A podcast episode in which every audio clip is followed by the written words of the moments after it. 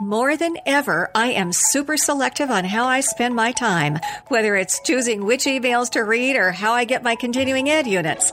I want value for my time and efforts. I'm Char Boshart, and I bet you can relate.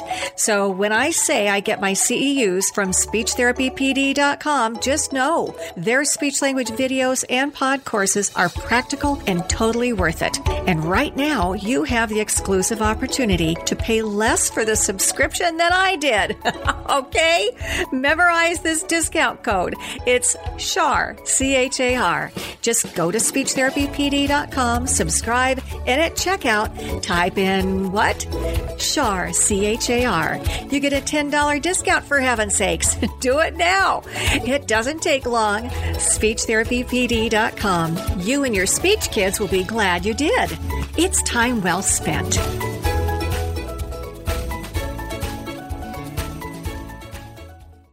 Welcome to the Speech Link. I'm your host, Char Boshart, and I invite you to listen and learn practical strategies from experienced experts to take your therapy to the next level.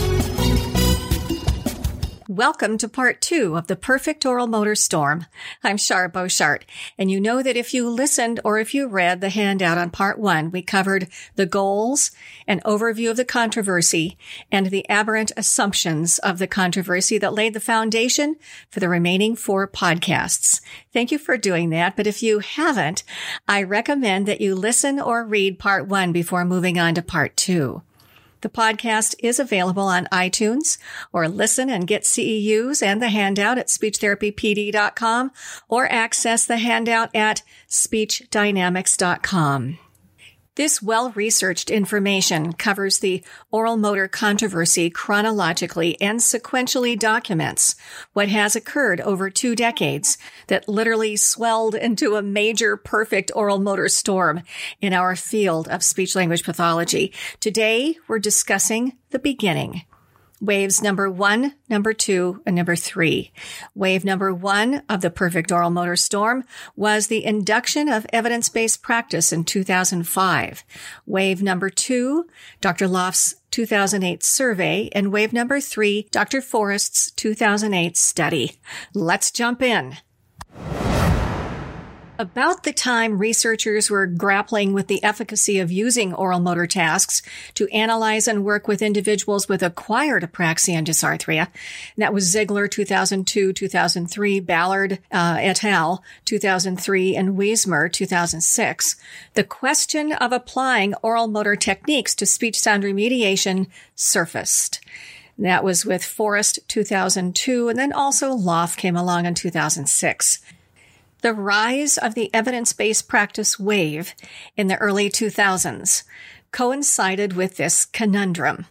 It formalized and gave impetus to the quest to prove or disprove oral motor methods. Now, keep in mind phonology, which emphasizes linguistic and auditory characteristics of speech, was brought forward prior to that time, actually over three decades. And the term articulation which emphasizes phonetic physiological characteristics of speech, was devalued. Speech sound disorders became and is the current accepted standard descriptive term for the Speech Act. Now, as we go forward here, there are eight short sections within the exploration of evidence-based practice.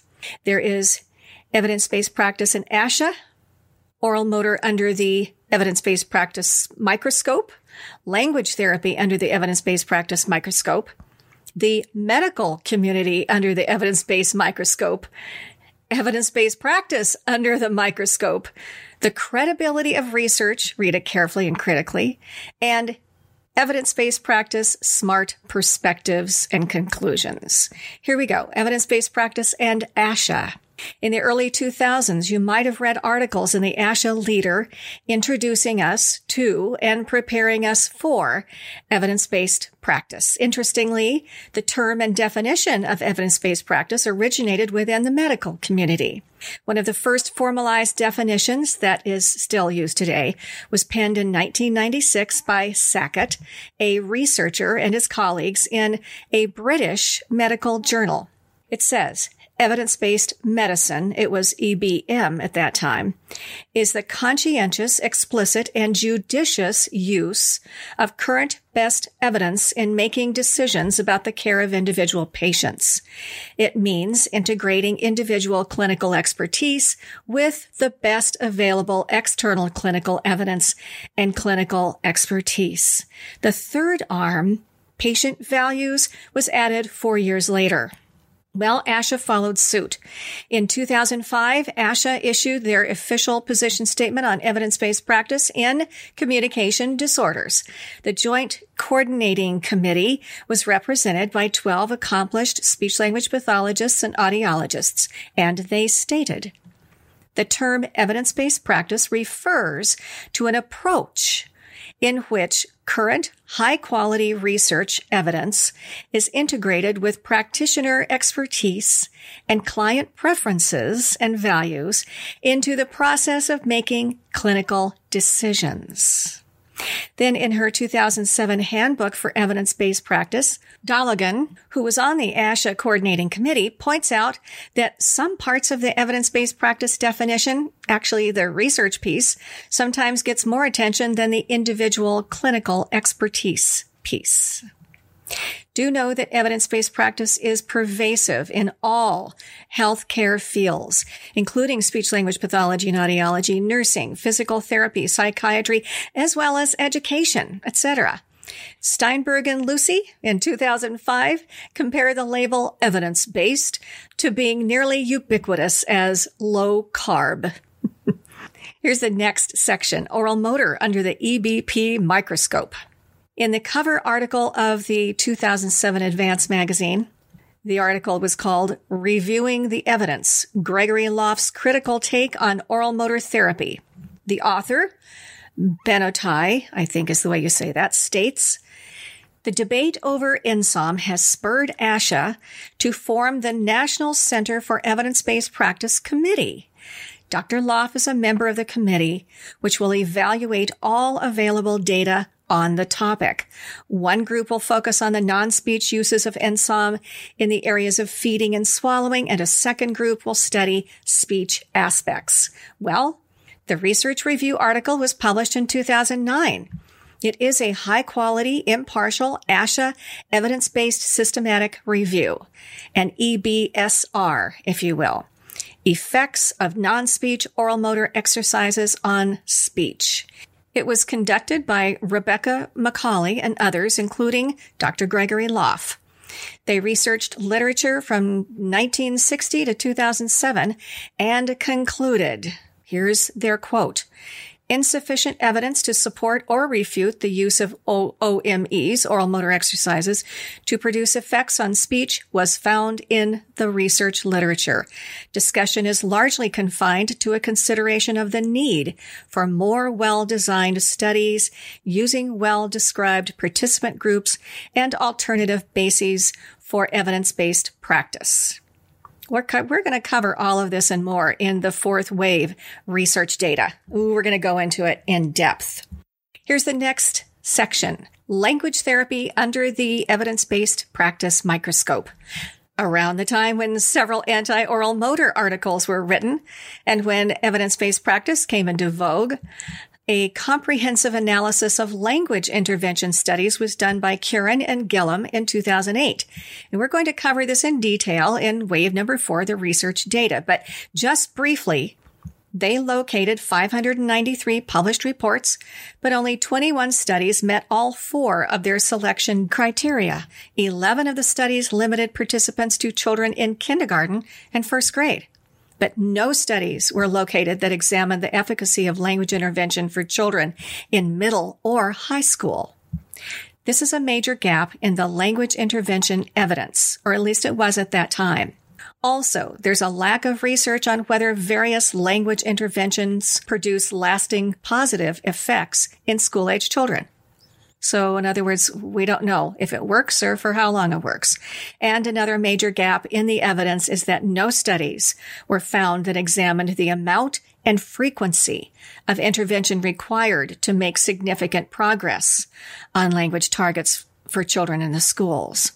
Cirrin and Gillam concluded The fact that only 21 studies out of 593 met our criteria means that there is relatively little evidence supporting the language intervention practices that are currently being used with school-aged children with language disorders.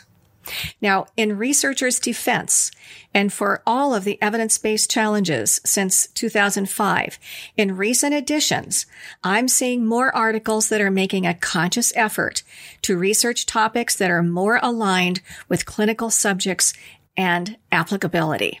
That's a good thing. The next section, the medical community under the evidence-based microscope.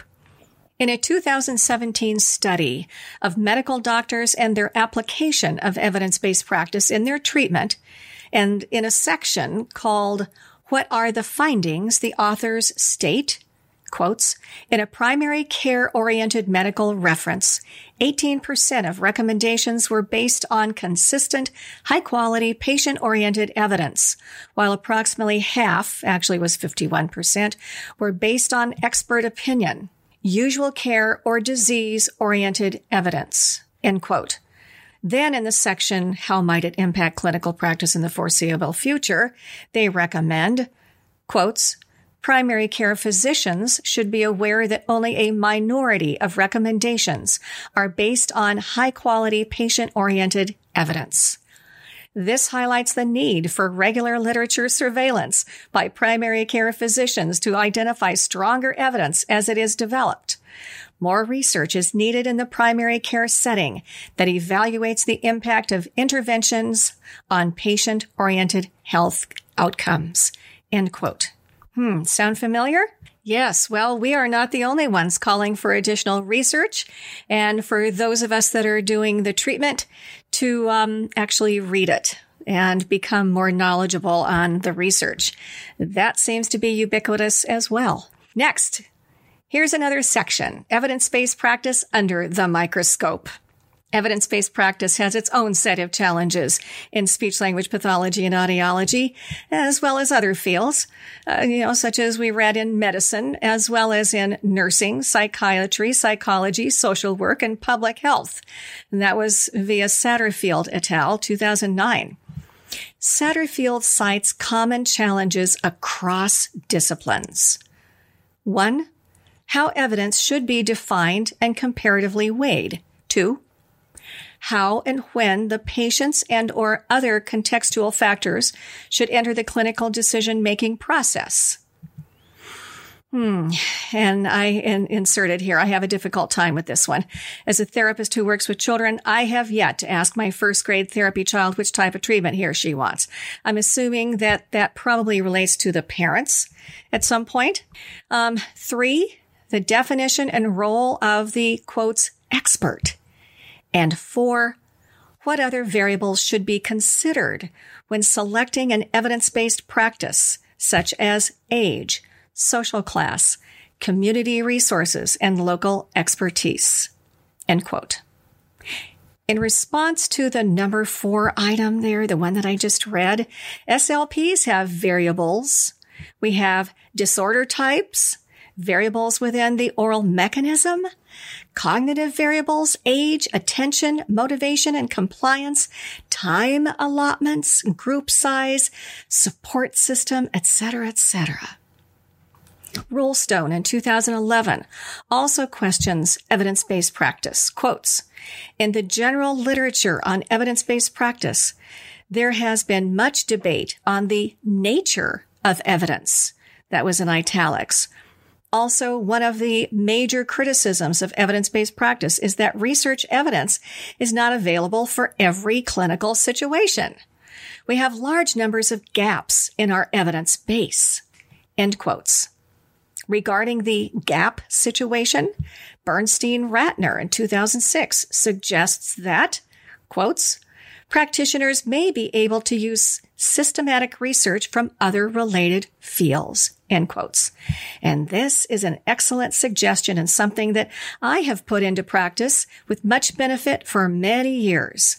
oral functions and the craniofacial, oral, neurophysiological, respiratory, phonatory, etc. mechanisms are a rich and highly varied and highly interesting crossroads of disciplines. As you search for connections and answers, look far and wide.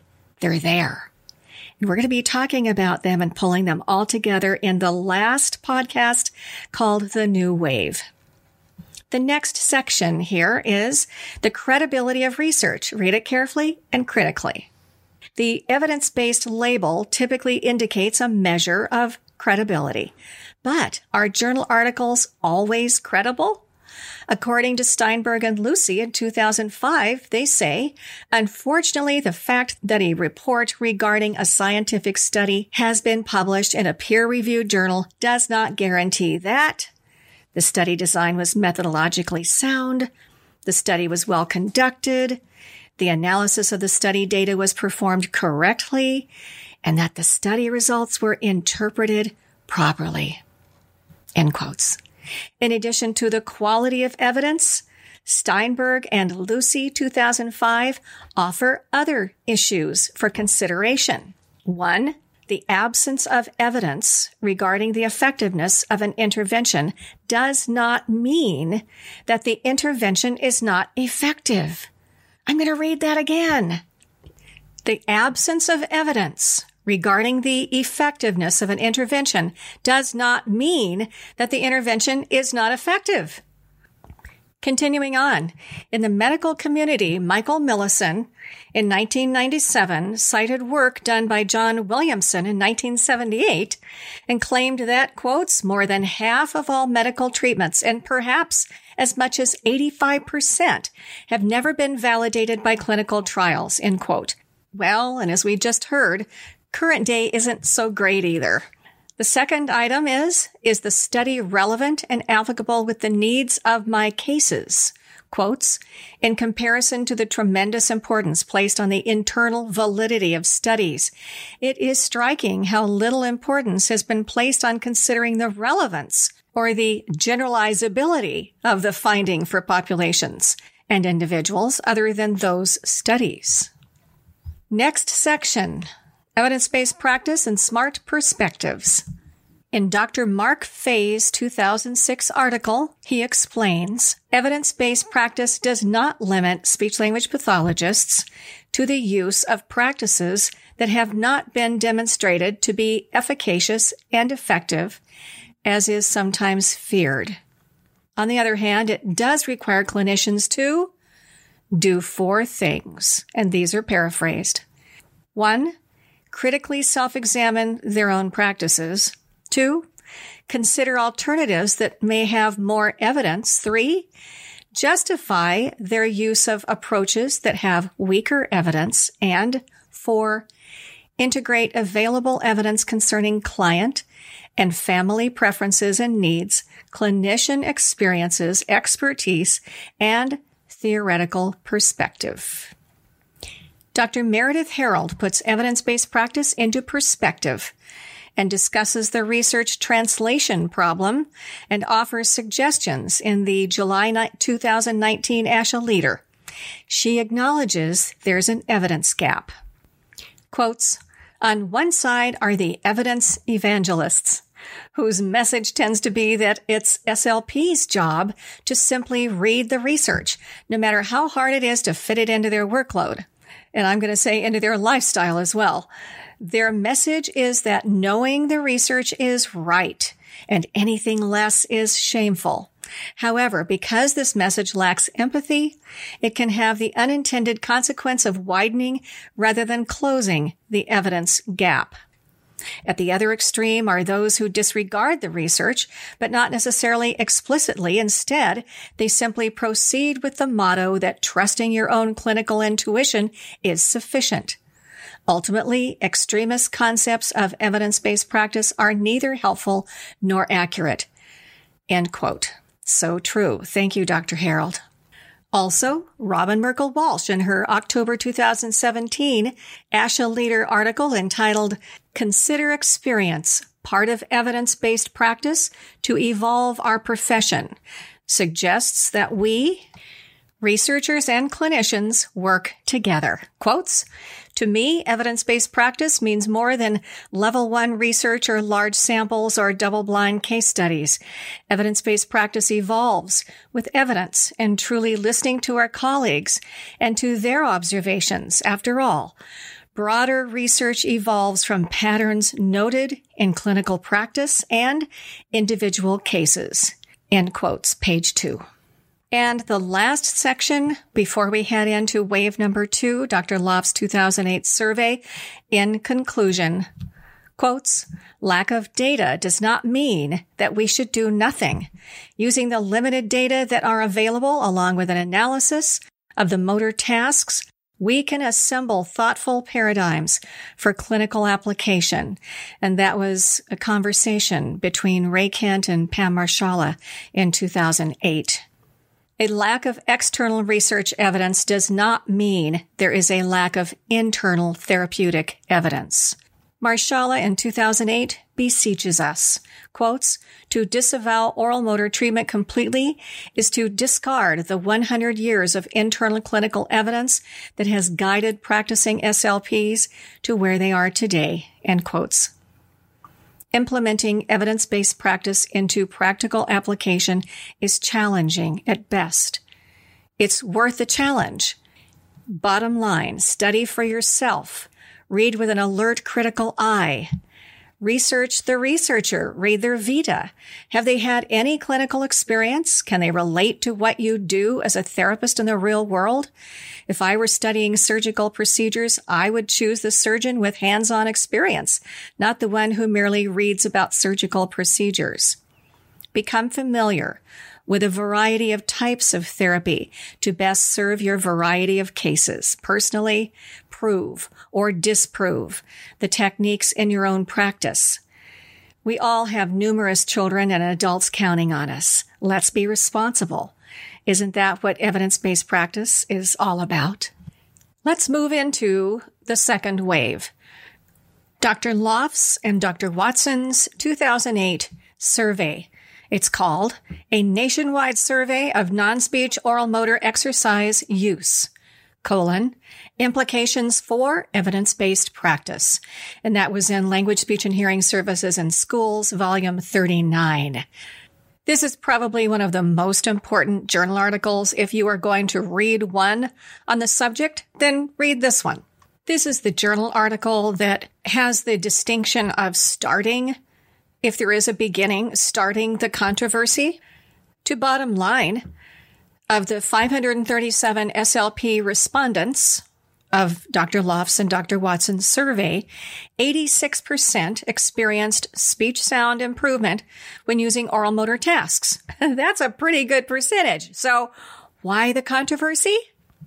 Well, to glean a complete understanding of this information, you may want to read the journal article and the actual questionnaire that they provide at the end of the 2008 article. It, it, begins on page 401.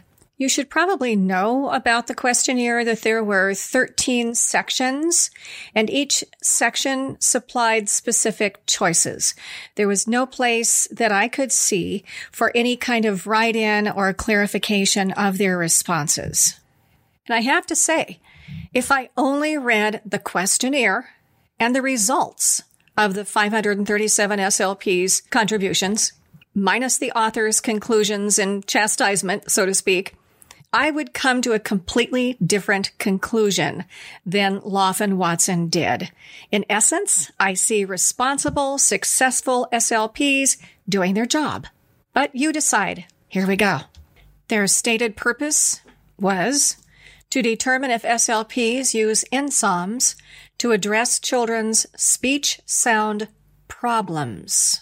The method 2,000 surveys were mailed to randomly selected SLPs obtained from the ASHA membership roster, specifically those SLPs who work with children from birth to 11 years of age were targeted. Questionnaire topics. The authors wanted to explore the type of NSOMs SLPs use. Their underlying beliefs about NSOMs, training for using them, application of these exercises across various clinical populations, and specific tasks slash materials that SLPs use during intervention. The response rate the stated response rate was 27.5%, or 537 out of 2,000. Now, by my calculations, I got 26.8%, but I'm certainly no math whiz. The results 85%, or 456 SLPs, reported using NSOMs to deal with children's speech sound problems. 85%. 15% or 80 SLPs reported that they never used these exercises.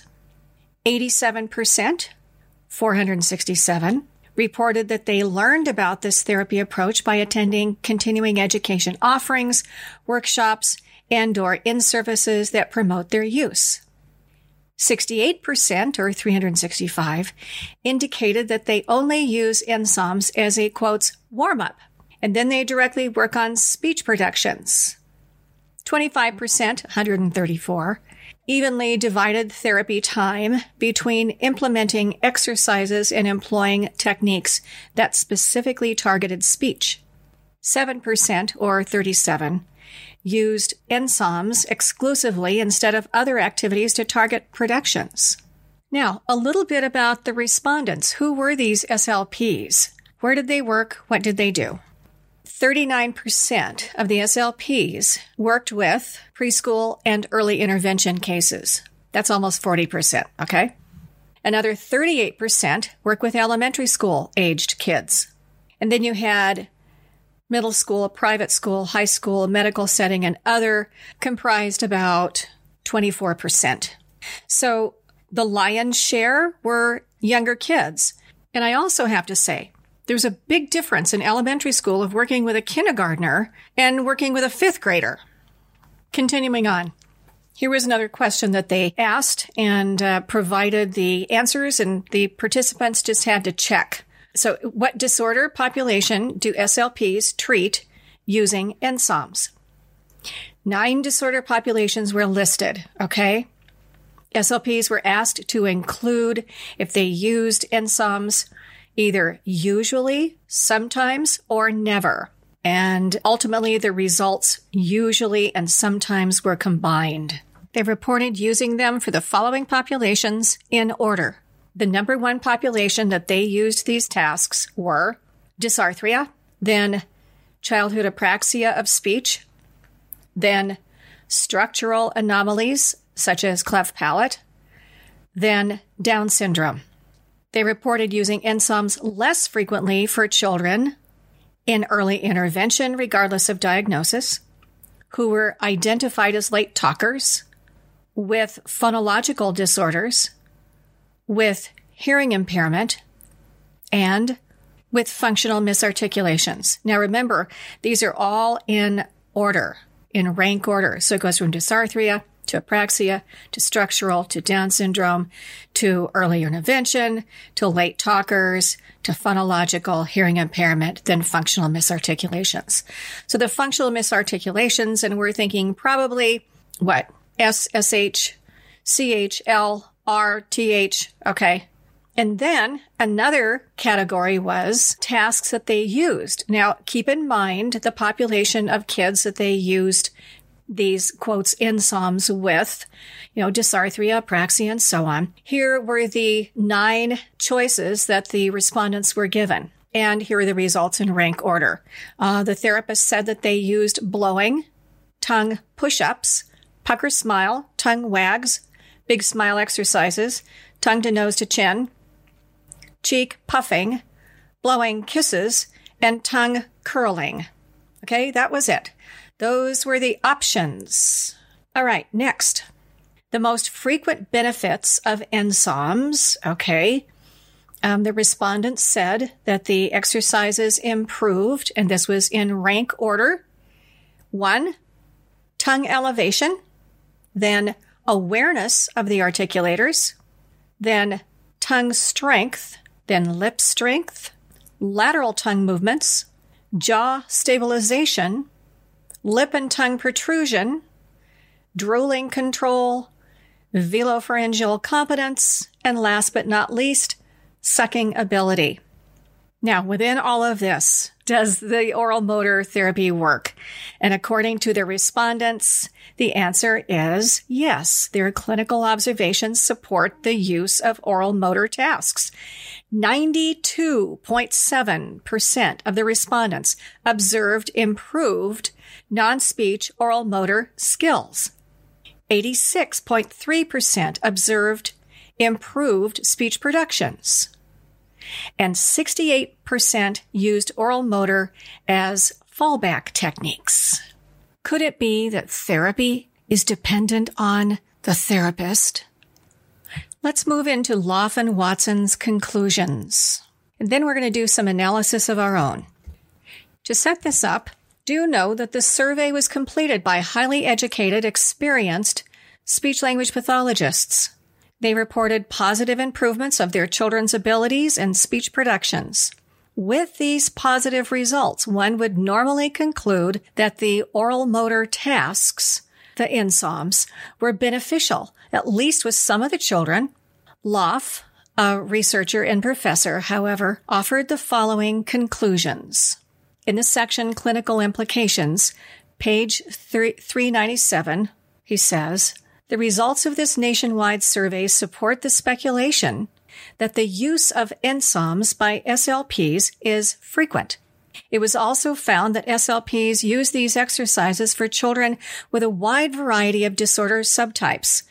Assume that the exercises have benefits that lead directly to speech improvements and believe there is empirical evidence for their use. However, the current available research does not support the use of NSOMs to bring about changes in speech sound productions. And he got that from Lass and Pannbacker 2008 and Ruscello 2008. We're going to be talking about them, their articles rather, in the fourth wave research data.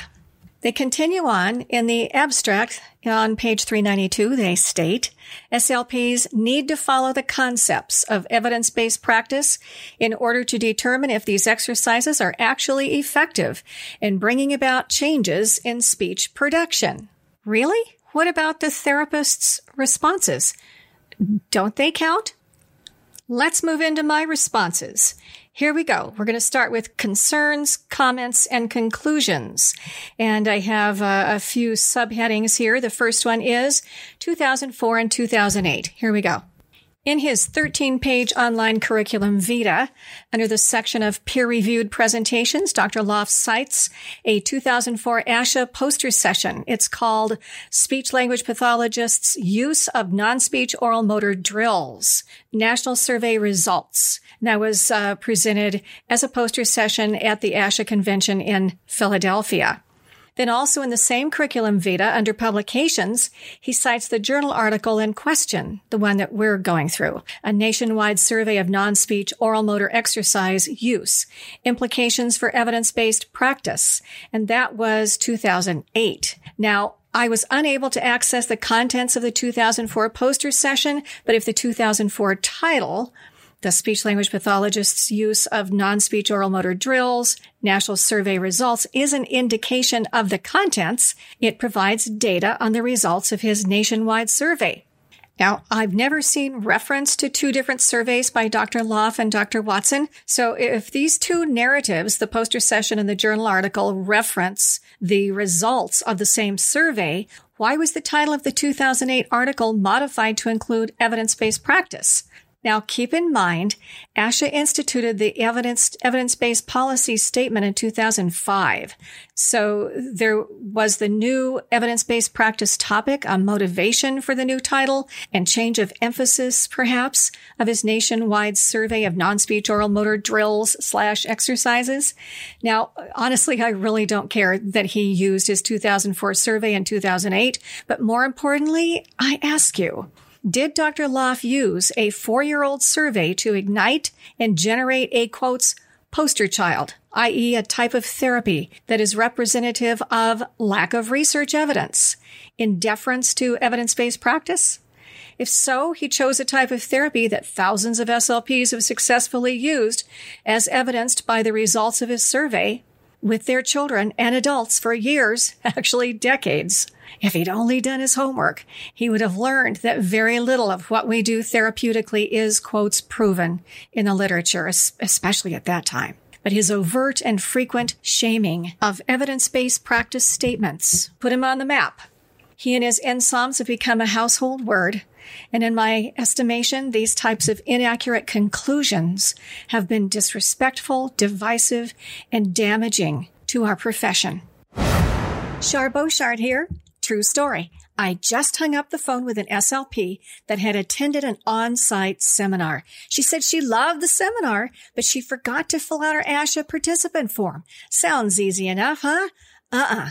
The seminar was three months ago and all the paperwork had been submitted and ASHA doesn't take late forms. So I said, Linda, you have to file an appeal with ASHA. Then she said, this is a nightmare. I drove two hours to get there, two hours to get home, and now I have to file an appeal. I felt for her. And then I said, Linda, have you ever heard of speechtherapypd.com? She said, no. I said, just get your CEUs online, girl. That's what I do. You don't have to leave home. They have over 500 hours of video, a huge variety of topics for SLPs that work with children and adults. And if you don't want to watch a video, then listen to the pod courses and get your CEUs that way. Then she said, they're pretty expensive, right? I said, uh, no. Their plans start at $89 a year for heaven's sake. And then I said, do you want the icing on the cake?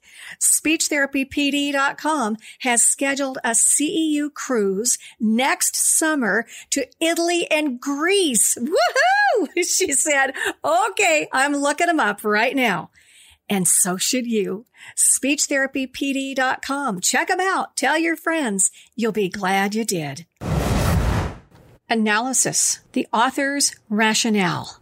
To determine Dr. Lof's and Dr. Watson's rationale, we must read the terminology carefully.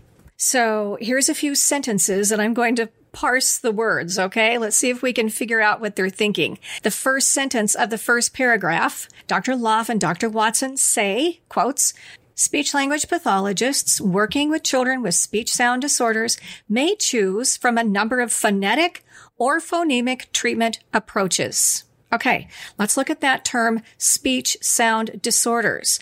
There are two ways of interpreting the word speech. Have you ever thought of this? In effect, Speech is the acoustic result, the sound, of the articulated movements, plus airflow, plus possibility, possibly phonation, that a person orally forms to generate a specific speech sound act, an individual t or s or er, etc., or combination thereof.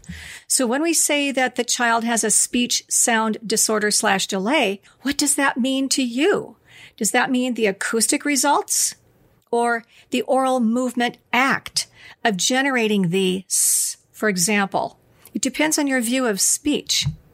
I know that Dr. Lof's primary philosophy is firmly planted in the phonological camp, emphasis on auditory and cognition. He uses the following terms throughout the article speech sound disorders, sound problems, sound production problems, sound errors, speech sound system disorders. The emphasis is on sound, the acoustics, not the creation or the movement act of the speech sound itself. I could find no definition or explanation of any of these labels. Also, I speculate that they are referring to children, perhaps four years and above or so, maybe three, with functional phonological delays. In the second sentence in the first paragraph, Dr. Lof and Dr. Watson say, quotes, a phonetic treatment approach is typically chosen when it is assumed that the underlying cause of the speech sound, and I'm thinking speech act here, difficulty is a motor deficit. So therapy emphasizes the establishment and practice of oral motor movements. End quotes. And the fourth sentence, Dr. Lof and Dr. Watson say, Quotes, on the other hand, a phonemic approach treatment approach is typically chosen when it is assumed that the child's speech sound disorder, the acoustic result, is related to poor representation, the auditory piece, and organization, the cognitive piece, of the sounds within the language system, the acoustic result. Phonemic intervention approaches focus on changing the child's phonological rule structure by addressing classes of sound, the acoustic result.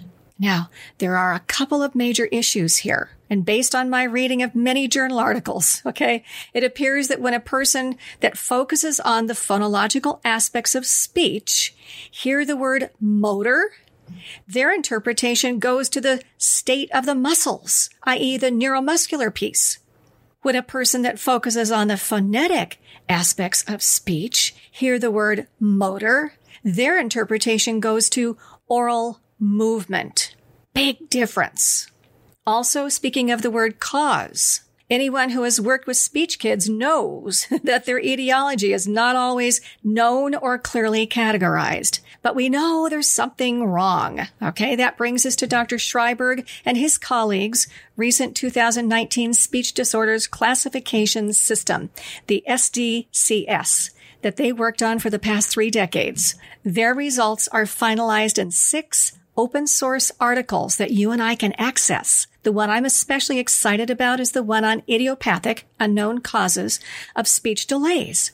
Now, within the motor speech disorders category, okay, motor speech disorders category, they've got a bunch of other categories. But within that category, okay, there's childhood dysarthria, there's childhood apraxia of speech.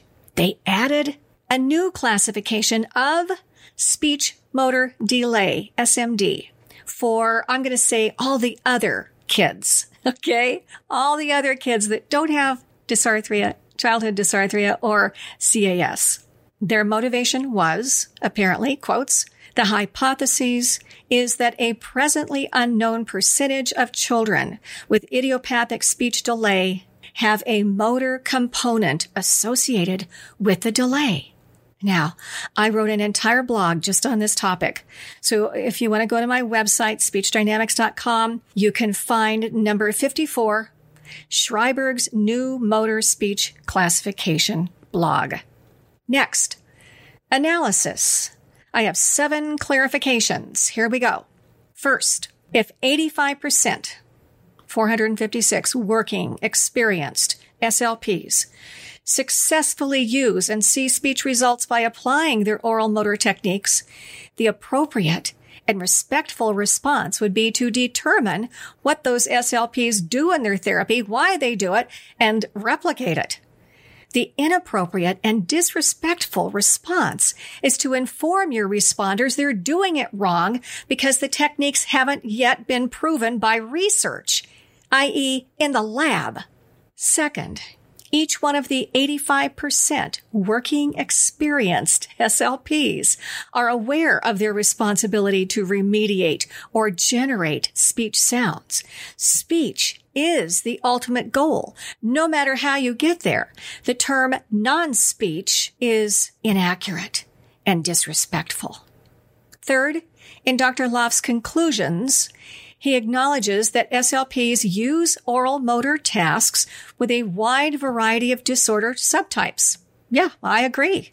However, apparently based on the results data, he makes a perplexing assumption that SLPs quotes, assume that the exercises have benefits that lead directly to speech improvements, end quotes.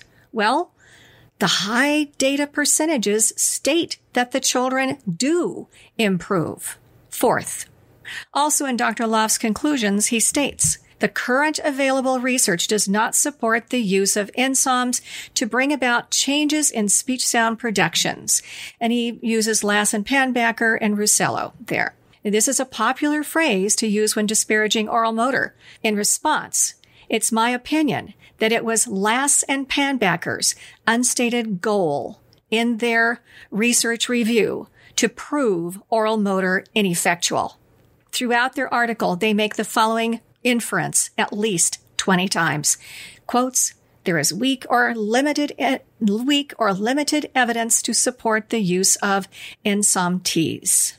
In contrast, throughout evidence-based systematic review by McCauley et al. in 2009, they conclude there is insufficient evidence to support or refute the use of OMEs to produce effect on speech was found in the literature.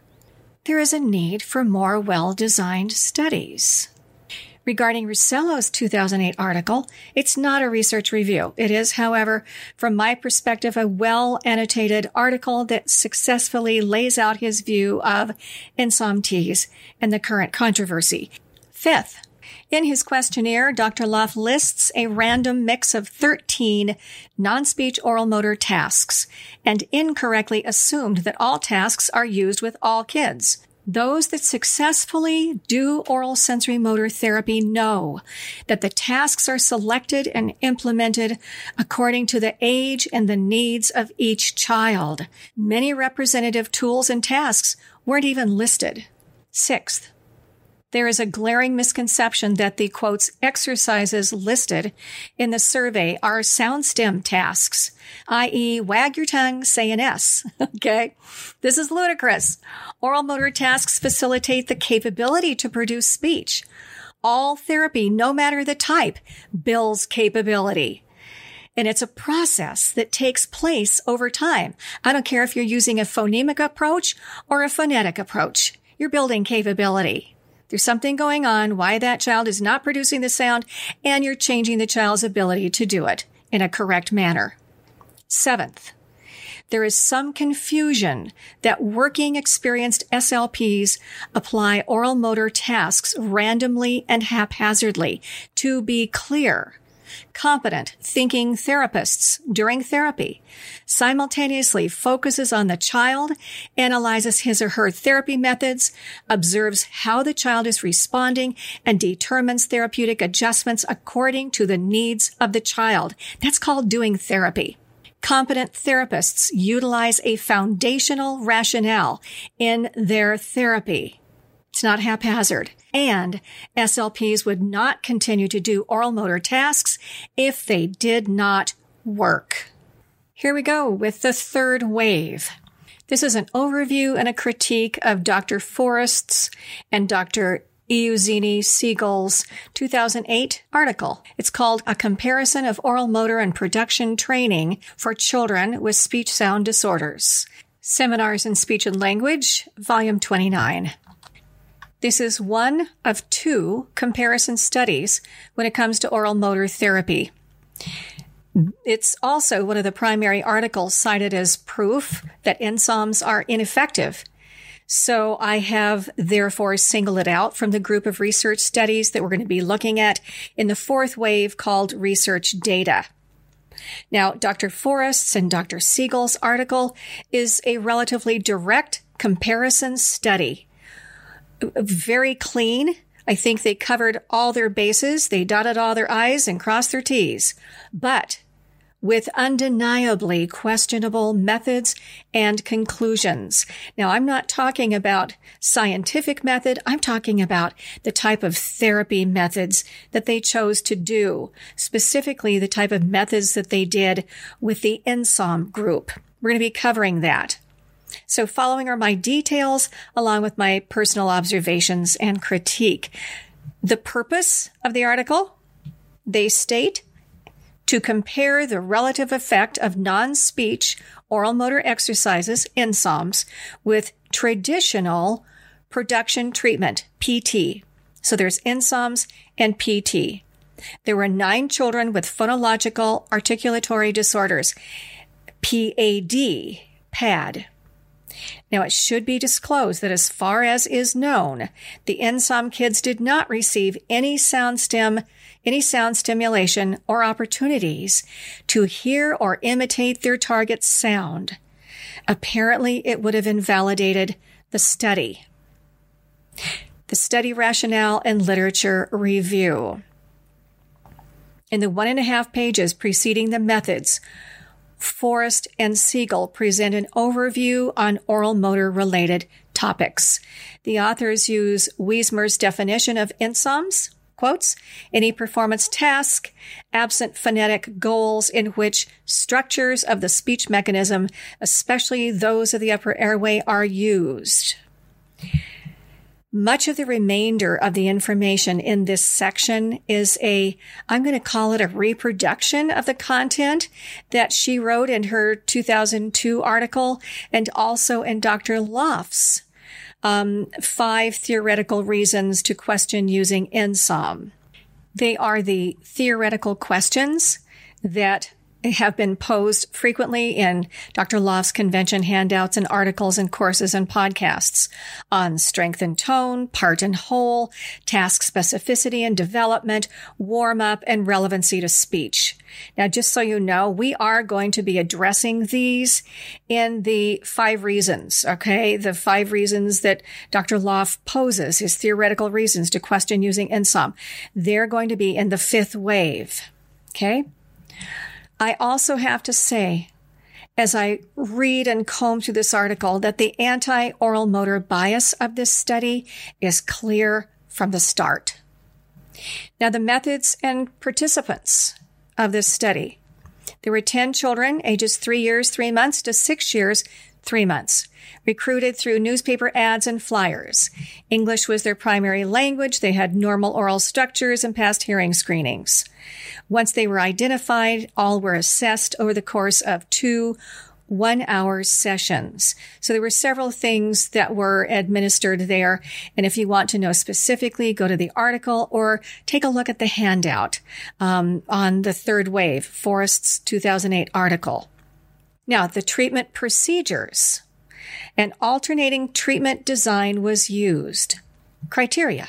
Targets included at least one omitted sound, a second sound that was either omitted or only produced in a single word position or in a single lexical context. They also had a, a control sound that was an omitted phoneme that was linguistically unrelated to either of the treatment targets. Quotes prior to treatment onset, baseline data were collected via sound specific probes for each child's production of the treatment and control sounds. These probes were also used during treatment to test for generalization to non treated words. NSOMs were provided on one sound. PT was provided for another linguistically unrelated sound, and a third sound was monitored as a control for non experiment effects.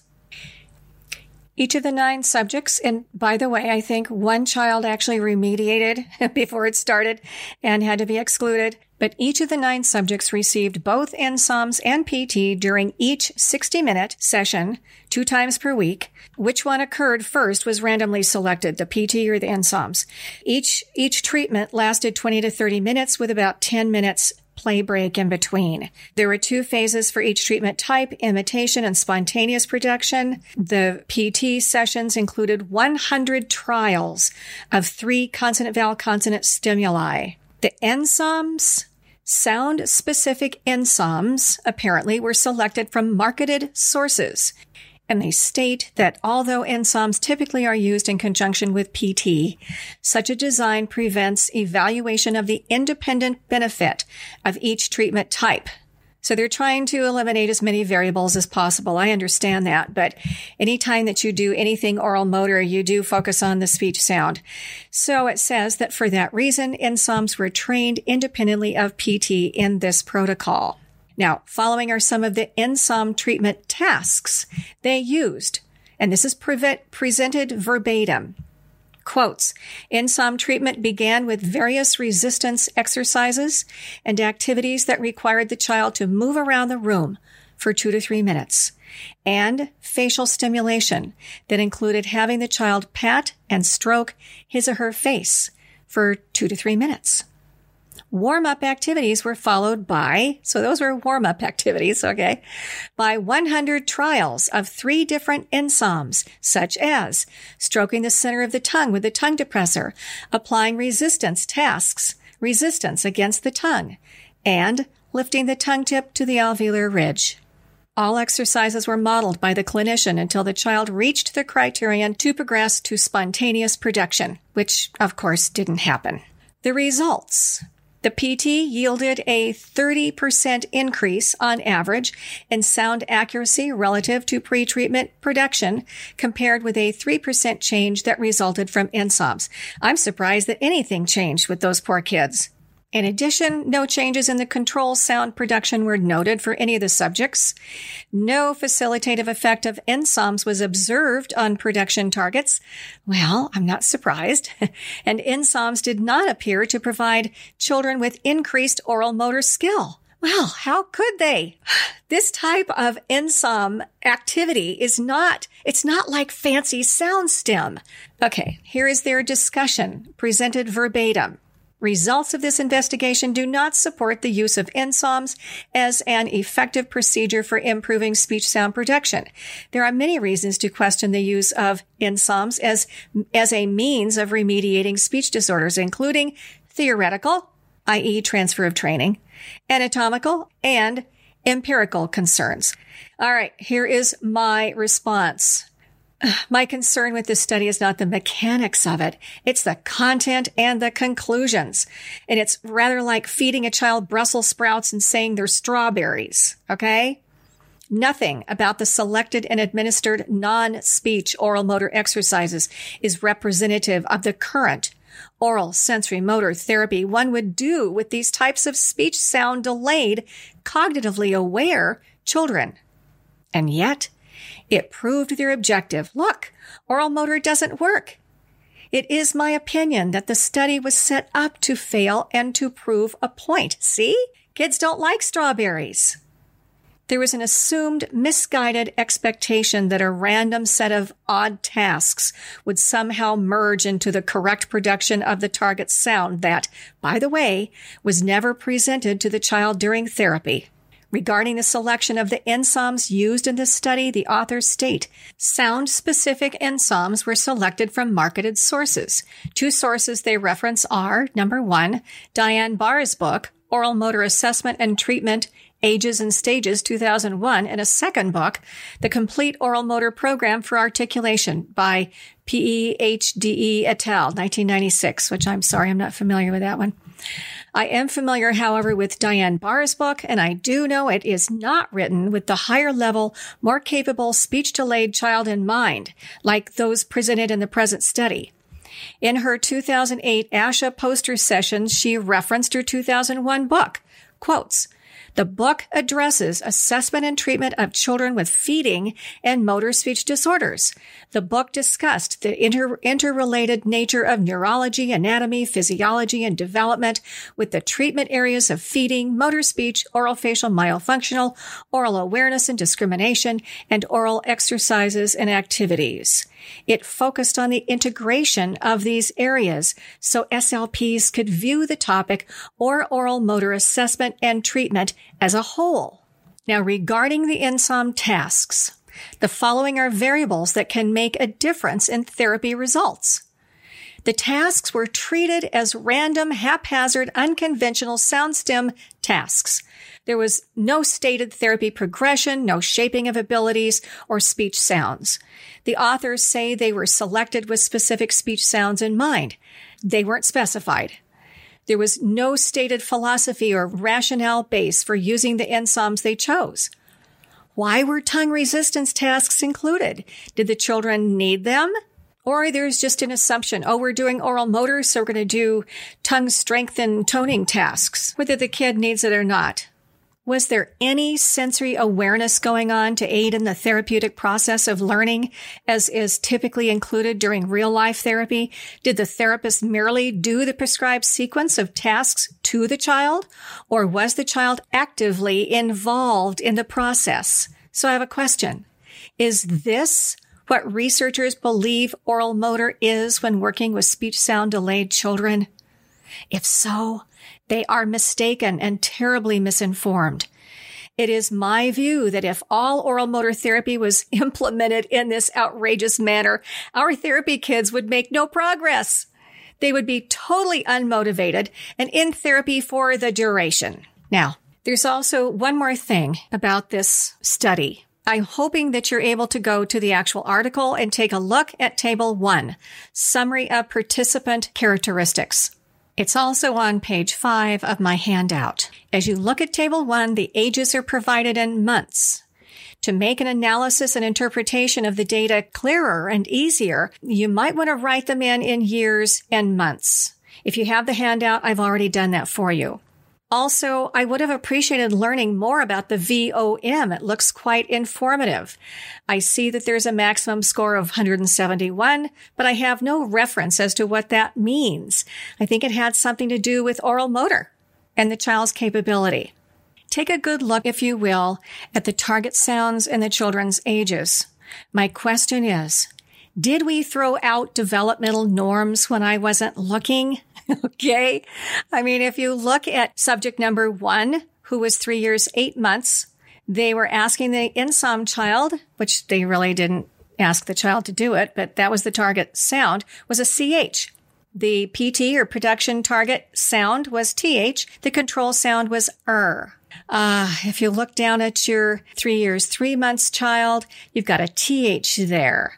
The three years, six months and number seven, we're asking that child as an NSOM, which of course we didn't ask him, but he was responsible for it, for the R. And then the production target was a TH. Take a look at it, see what you think. I'm just thrilled that some of the kids made progress in this study, and uh, I'm I'm happy for them. I just wish that the NSOMs or the oral sensory motor tasks could have been more realistic and more helpful and beneficial to the kids. Thanks so much, everybody. See you next time for part three of the perfect oral motor storm.